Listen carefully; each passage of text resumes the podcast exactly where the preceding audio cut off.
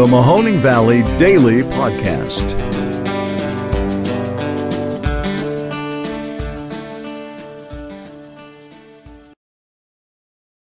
Hello, everybody, and welcome to today's episode of the Mahoning Valley Daily Podcast. I am your host, as always, Ron Cabuno. Thank you very much for tuning in. It's the 25th of October, and we've got a really special show for you today. Well, it's the beginning of the school year or thereabouts, and I wanted to come on with a very special episode about critical race theory. I know it's a hot button issue, especially on the right nowadays, but I wanted to make sure that we didn't talk about it on this show until I had the right guest on. So today I am welcoming on former candidate for the Ohio State House, Mr. Chris Stanley. He is also, very importantly, a teacher in the Youngstown City School System.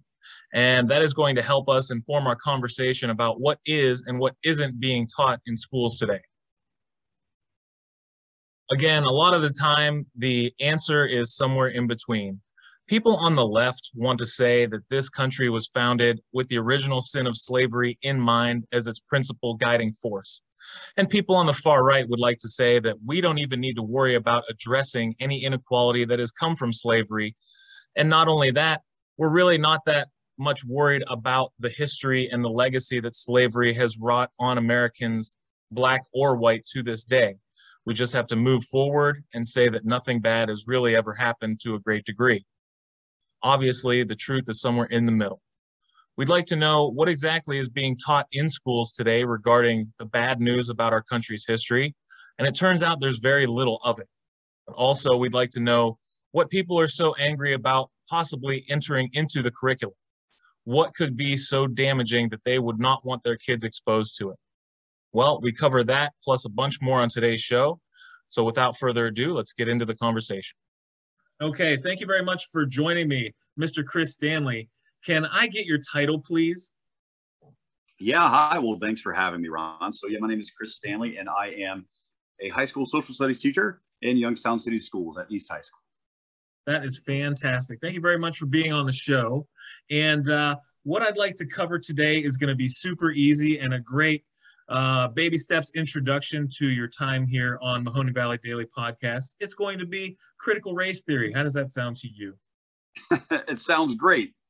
it sounds great. This should be a nice, easy uh, conversation with no controversy. Oh, good, good. I appreciate it very much. But I mean, hopefully, in one of our upcoming uh, talks together, we can talk about what is it, the Kids to Capital project that you have?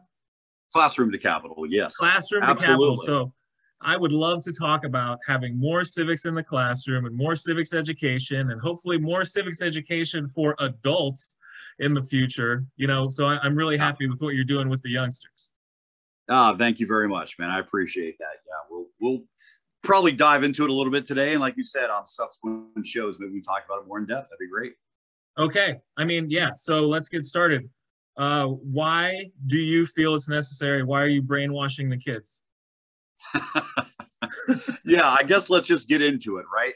Um, okay, I am. So first of all, let me just tell you, I taught constitutional law for four years at Ohio Dominican University. Uh-huh. I am a social studies teacher in an urban district. Okay, we are 95% minority students. And uh, so when people are talking about CRT being taught in the schools, I feel like they're really directing it at me.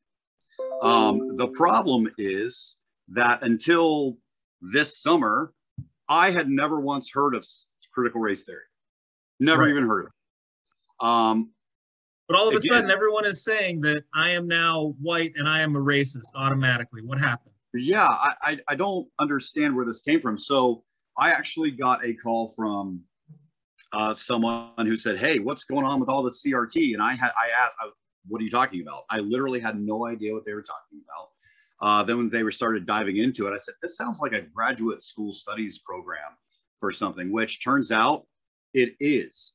Um, I encourage everybody here listening go to the Ohio Department of Education. From the Ohio Department of Education's website, you can look up all of the standards that are taught, taught in K 12 in our entire state. Go to the social studies, 712 standards. What you will not find is anything related to critical race theory. well, okay, so I understand that that is mainly because it is extremely high minded in concept and it's not for anyone below the graduate level to even be diving into. But I would like to frame this conversation in the context of what is said to be being taught by people who are opponents of CRT, what is actually yeah. being taught, and then maybe what should be being taught. Because sure. the question here is what is wrong with the supposed fairy tale? Where are the chinks in the armor? Where where yeah. where has the fairy tale version of America gone wrong and steered us wrong and steered us from the truth in the past and in what we might be doing currently? Yeah, I, I you know, I think this goes to are we teaching history or are we teaching a narrative? Right? Mm-hmm. Um, for far too long, uh, history education in the United States has been a narrative that a narrative of you know the nation with the blessings of liberty everything's great everyone is equal there's you know liberty and justice for all sadly that's not true it's not true here in 2021 and it has never been true in this country liberty and justice for all that doesn't mean the united states isn't an exceptional country it doesn't mean that we have amazing heroes from this country who have advanced the cause of liberty and justice for all for everyone of course we have but right, because you know, it doesn't speak to everyone. The history it is it everyone. has ups and downs. It has heroes and villains. Yes. And I think that you have to be able to stand up to some criticism. I think that yeah. we have to be able to look at the lowest points in our development and learn from them and not just whitewash them. I completely agree. And let's look at one of our, you know, foundational documents. Let's talk about the Declaration of Independence for a minute. Um, people know the opening paragraph, they know the concluding paragraph, but I think people conveniently forget that a lot of the body of that paragraph, all of the reasons, you know, in school, we kind of frame it as a breakup letter to King George, right? Because it kind of essentially is, right?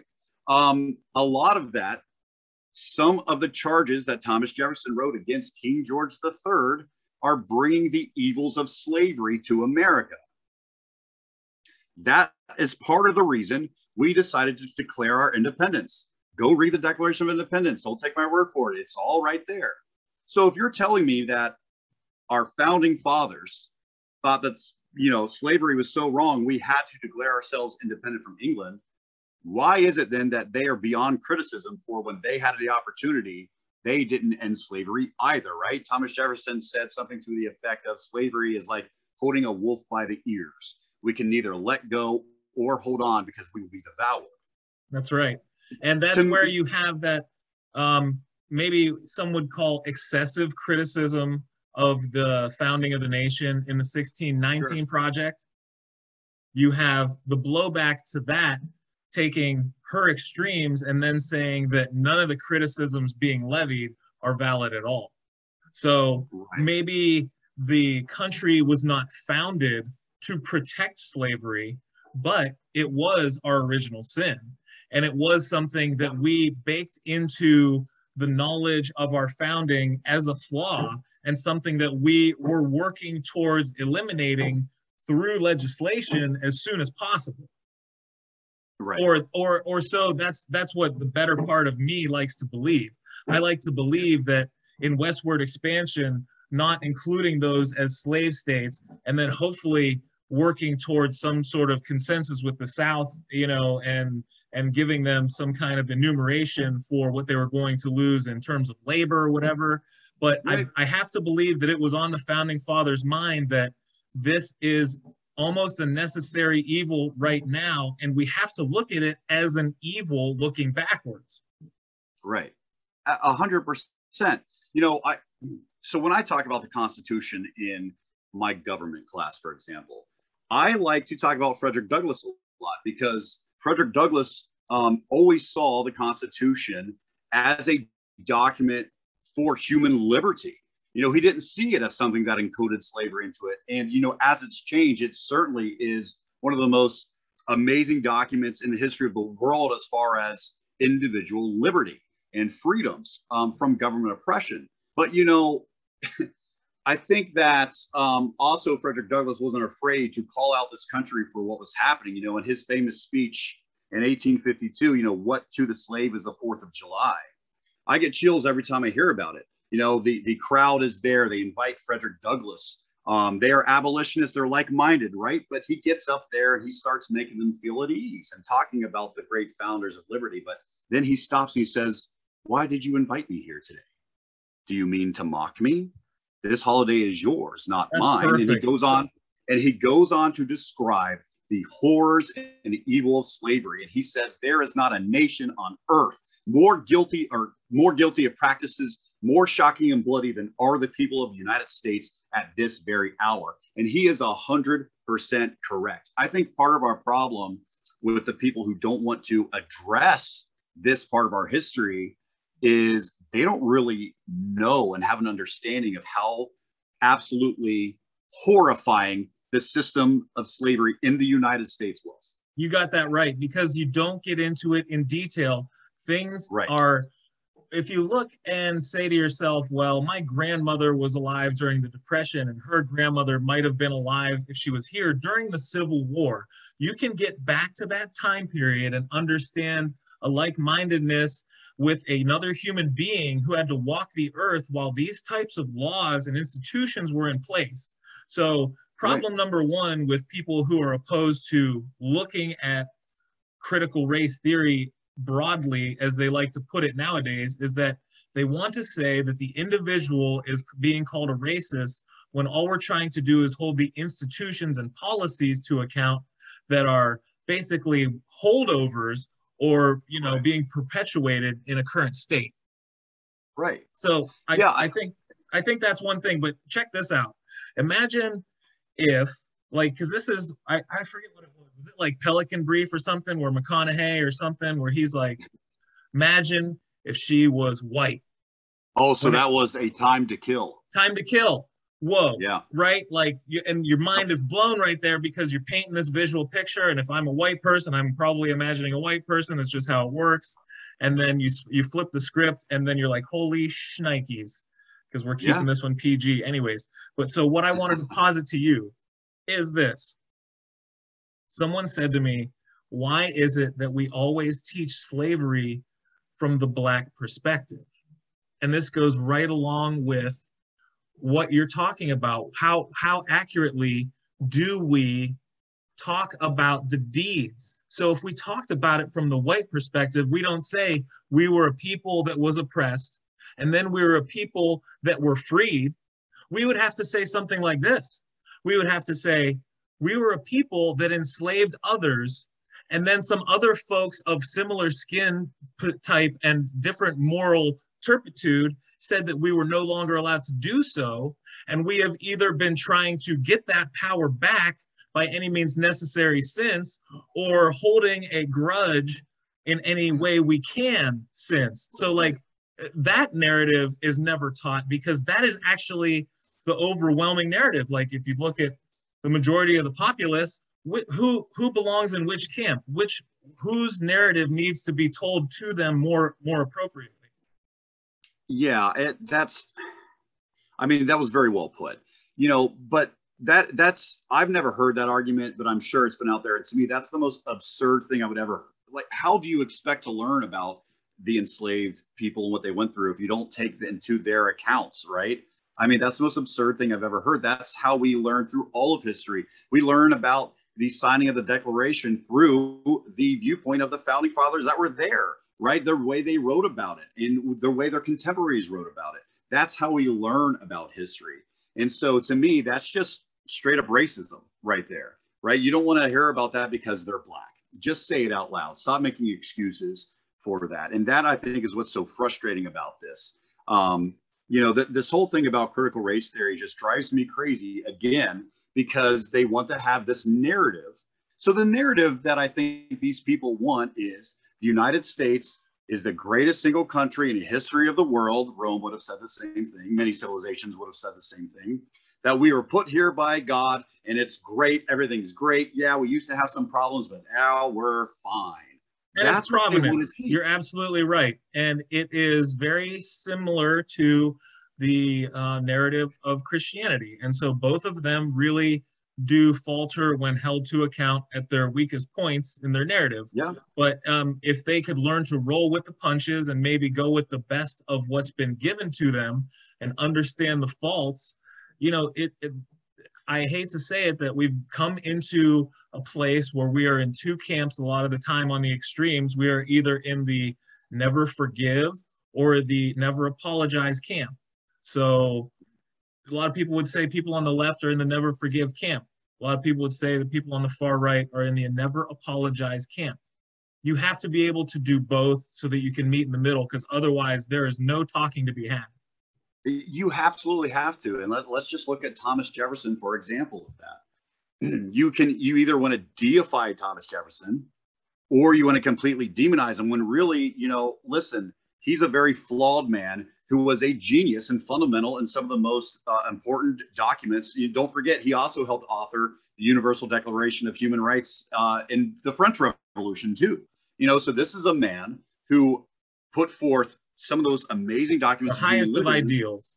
Highest of ideals, who also enslaved over 600 people and impregnated his 15 year old slave in Paris, France. Correct. You know, and so I think that we just need to address both both of those things are true about him right he was you know what i think is unfortunate is that you're looking for this perfect person and then again you find the most flawed person let's say on the other side and no one can find fault with him or if you want to say that Barack Obama was the most squeaky clean black person to ever hold public office and they still found him to quote like you know smell like sulfur when he leaves the podium, you know, or you know, like Bush. It was just like, all right, this man's the devil, and he's led an exemplary life every waking hour that he's been on the earth. So you can't win. Right. So it, there will be flawed people. There will be Pablo Picasso's. There will be everybody. And what do you do? Can you separate the art from the artist? That's a tough thing to do. And sometimes there is a dividing point where you say this person had the best of ideals and the best of ideas, but maybe it gets overshadowed by his personal misdeeds or whatever that may be. Absolutely. You know, we're, we're trying to create a more perfect union, right? We're not a perfect union. We haven't uh, uh, been given a perfect union, but I'll tell you what, like we're trying to advance there. Like that's that I think to me is what's so inspirational and great about this country is you know we can say man we've made some mistakes. We haven't even talked about the genocidal campaign against the native americans that were here right? That oh, was no. part of our policy. We haven't done that. Okay. Yeah. Right but and i so did talk a little bit the, about that recently during uh, the columbus day episode because there's time to be yeah. to be spent on what ended up happening through that miraculous discovery of the new world. Right. Um but so yeah, like all right so I would like to I would like to move now to the final part sure. where we could talk about what they're probably trying to do to get in the way of maybe talk about what should be taught in schools. Because yeah. you tell me um, i'm not a teacher i'm not in the classroom. When are the most divisive concepts in american history introduced to students? When is slavery introduced? Things like well, that. so if you're so really when you get into the american history cur- curriculum you're talking Seventh grade, you do ancient world history. And then in eighth grade, you start with the era of discovery and exploration, 1492, up through 1877. And then you also you do Ohio history, right? Ohio history in elementary school, correct. Yeah, fourth okay. grade. Oh, fourth grade. I think we right. did it later. We think we did it in like I did it, grade. and when I was in school, it was seventh grade. Yes, yeah. yeah. And that makes yeah, more so sense because it's I don't whatever. It's a lot more. it makes a it's tough to grasp like that local yeah. history because you start from right. broad and then you start zeroing in as you get older. Right. And I'm thinking about a seventh grader trying to understand world history. Well, obviously you're not going to do persecution. I mean, but like right. what what bad news is in the textbooks, so to speak? For for eighth grade you're talking about? Starting with eighth grade? Um anywhere yeah what are some instances yeah, of so, really bad bad news that's in a textbook well i mean it starts with christopher columbus. I mean it does. I mean you know we we have to talk about columbus. Again very similar to thomas jefferson. Was christopher columbus ahead of his time highly advanced courageous brave as hell? Absolutely. Of course oh no i know. I i understand but, well what we should be talking about but what yeah when do do they ever talk about things in a negative light? Oh, I see what you're saying. So, um, really, okay. So, oh, no, there's no negativity with that with Christopher Columbus and the exploration. Um, it's kind of framed as almost just war and disease, you know. Um, yeah. But it really, there's nothing too controversial until you get up to the Civil War. And okay. then there are sections on, um, you know, you, you do study slave narratives. You do talk about Harriet Tubman, of course, mm-hmm. and the reason for secession. Um, but it's very, I guess, whitewash probably is the appropriate term to use here because, you know, none of the curriculum in Ohio high schools have you examine the declarations of independence that each Southern state uh, put forth.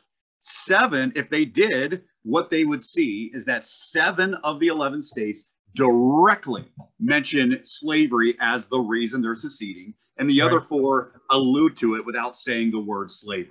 Okay. And then, and, and then so, even more importantly, you have to go more recent than that when you talk about Reconstruction and oh. how Jim Crow found its way into the South. Like to understand right. where our present is, you have to backtrack.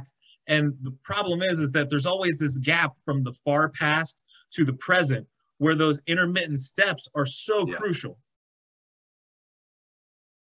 Absolutely. And honestly, our, uh, I think that if these people who are crying about CRT would actually look at our curriculum, there is not a lot that is controversial at all in there. And that's right. what is, you know, if you just took it from the letter, well, they get a pretty blase version of history that's not near what the truth was. When you talk about Reconstruction in school, there is, you know, for example, have you ever heard of, you know, the North Carolina situation in the 1800s where a white mob you know, mutinied and executed black elected officials, or you don't hear about that. You don't hear about that in New Orleans when black soldiers who are protecting the rights of minorities and other, you know, Republicans and army people to vote down there massacred. You don't hear about these things. You honestly don't. I had I am one of my biggest things I am ashamed of. Ron. So listen, I have a master's degree. I'm a history. I know guy. where it's. Co- I know where you're going. Right. You're talking about. You know you're talking about the Tulsa, Tulsa and massacre? Watchmen and Watchmen. Right? I watched the Watchmen, okay? okay? So... and I just started Googling, and I literally, my mouth hung open. I was like, how have I been through all of this? But you might be the third person I've had on this show that we've talked about that, okay? And that, yeah. and, and, I don't have slouches on here. These are you weird learned folks right. who try our best to understand.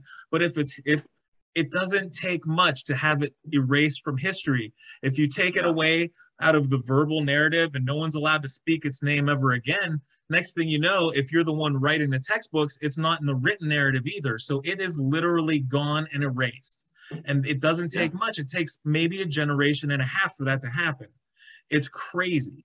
And and to and to think that it happens, it's, it feels like you're unearthing Pompeii it, it, right. It's like this was here the whole time, and it's got all the evidence we ever needed to understand. Like, oh, this is, or a better example would be the libraries of Alexandria, where there was so much progress that was made, and then this backsliding and this covering up, this you know, this earthing of the progress that happens. Like, I think yeah. that's probably a better. Well, I, analogy. I think to your point, that's the entire reason for the rise of the lost cause narrative, right? Is because yeah. people forgot they didn't write that down, and then something untrue became what was the narrative being taught. Mm-hmm. And that happens far too often in our country. But also to the uh, point of the divisive concepts, there is now the bill that is in Ohio State House in the legislature that wants to talk about how you have to provide both sides of the divisive concepts. So if you want to talk about where that could lead in current events, like this is why people in other states where these kind of laws have already gone into effect have essentially stopped talking about current events in the classroom because you're allowed to videotape your professor and if something you said might be offensive to you then you're allowed to turn them in because i think that was ron desantis in florida who did that. But this is like the snowflake the, the crowd that calls everyone a snowflake is the one that now cannot hear anything that might offend their narrative like you're talking about but if you put the divisive concepts measure into place, they could say, well, it might be your opinion that they seceded because of slavery, but we just like to say it was because of sovereignty, right? It's so the narrative can be played, and if you want to talk about a, te- a Texas textbook, I'm sure which version is going to be in that one, right? Yeah. So that's just It's- really a slippery slope in terms of everyone gets to have their own facts now. It- It's a huge slippery slope and it's absolutely ridiculous. I don't know if you know this, Ron. Do you know that social studies is the only subject we don't have national standards for? I Yeah. listen, I am I oh my goodness. I feel like such a socialist when I talk about things in terms of nationalization and education because I, it blows my mind why you wouldn't want to know your times tables at five, whether you're in New Mexico or Connecticut. You Yep. should probably get together as a consensus in these 50 states and say what makes sense with the science available. When do the brains handle the multiplication tables best? Okay, that's when it's going to be, and that's it. Look, you know, but schools still start at 7 a.m. when we know for a fact the way kids' brains learn and develop and learn. People Like don't two care. hours later, You know what? And what what more can we make the point about people caring about science? Obviously, we don't anymore as a people, right? So forget planning for school. Um, but yeah, this this Texas thing, it's an absolute real problem. Again, go read the individual declarations of independence from the southern states. They tell you why they're leaving in their words, and it is slavery. That's what it is. There are new two sides to that. You know, this it, it drives me insane. And by the way, this thing with not being able to discuss current events, you know, for all of these people who claim to honor and love the founding fathers, my God, stand in front of George Washington and tell him what you want to do. Now we can't discuss current events in civics class. You will be smacked across the face, rightfully so, by George Washington. Sure. Um, they would be appalled at this. the Da- the Dave Rubin safe space crowd has made an entire industry on saying that the left is trying to take away your ability to speak your mind, and that is exactly what they're trying to do, but in only one avenue. It's the one that goes against the narrative.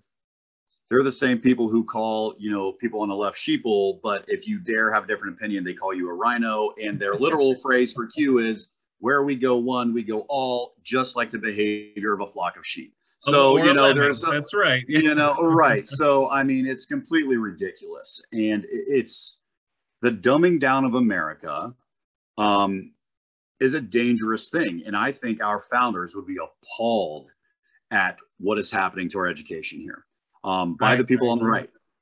And that's Yes. just what it is. And Yeah. it's it's a shame. It really is. Like i i think this country is exceptional. I've said it already on this pod you know this this webcast here. And but that doesn't mean it's perfect. That's what makes the united states so great is that we are an imperfect nation who is striving towards that more perfect union. And Sure. we get there through knowledge through you know saying wow that was a, a bad thing. How can we learn from that and make it better? That's what makes this country exceptional. Yeah, And no, and I take think that that, away- we have, I think we have gotten ourselves into a situation where we feel that if we aren't just strident and um, aggressive in every turn, and that if we if we show one ounce of humility, that that equals weakness and therefore um, some sort of lesser value. That's where we've gotten ourselves right now. We have to understand that we have to accept our faults, learn from our past. We are doomed to repeat it. That's how it goes. Absolutely. Yeah All right. Well, thank you very much, man. I mean, this was a pretty good, pretty good talk right here. We're gonna hopefully have some lighter fare in the future, but that was really great. I appreciate it. thank you very much and you know i was getting a little bit fired up there as i am wont to do ron but uh, I, I enjoyed it thank you very much No problem. Have a good one. you too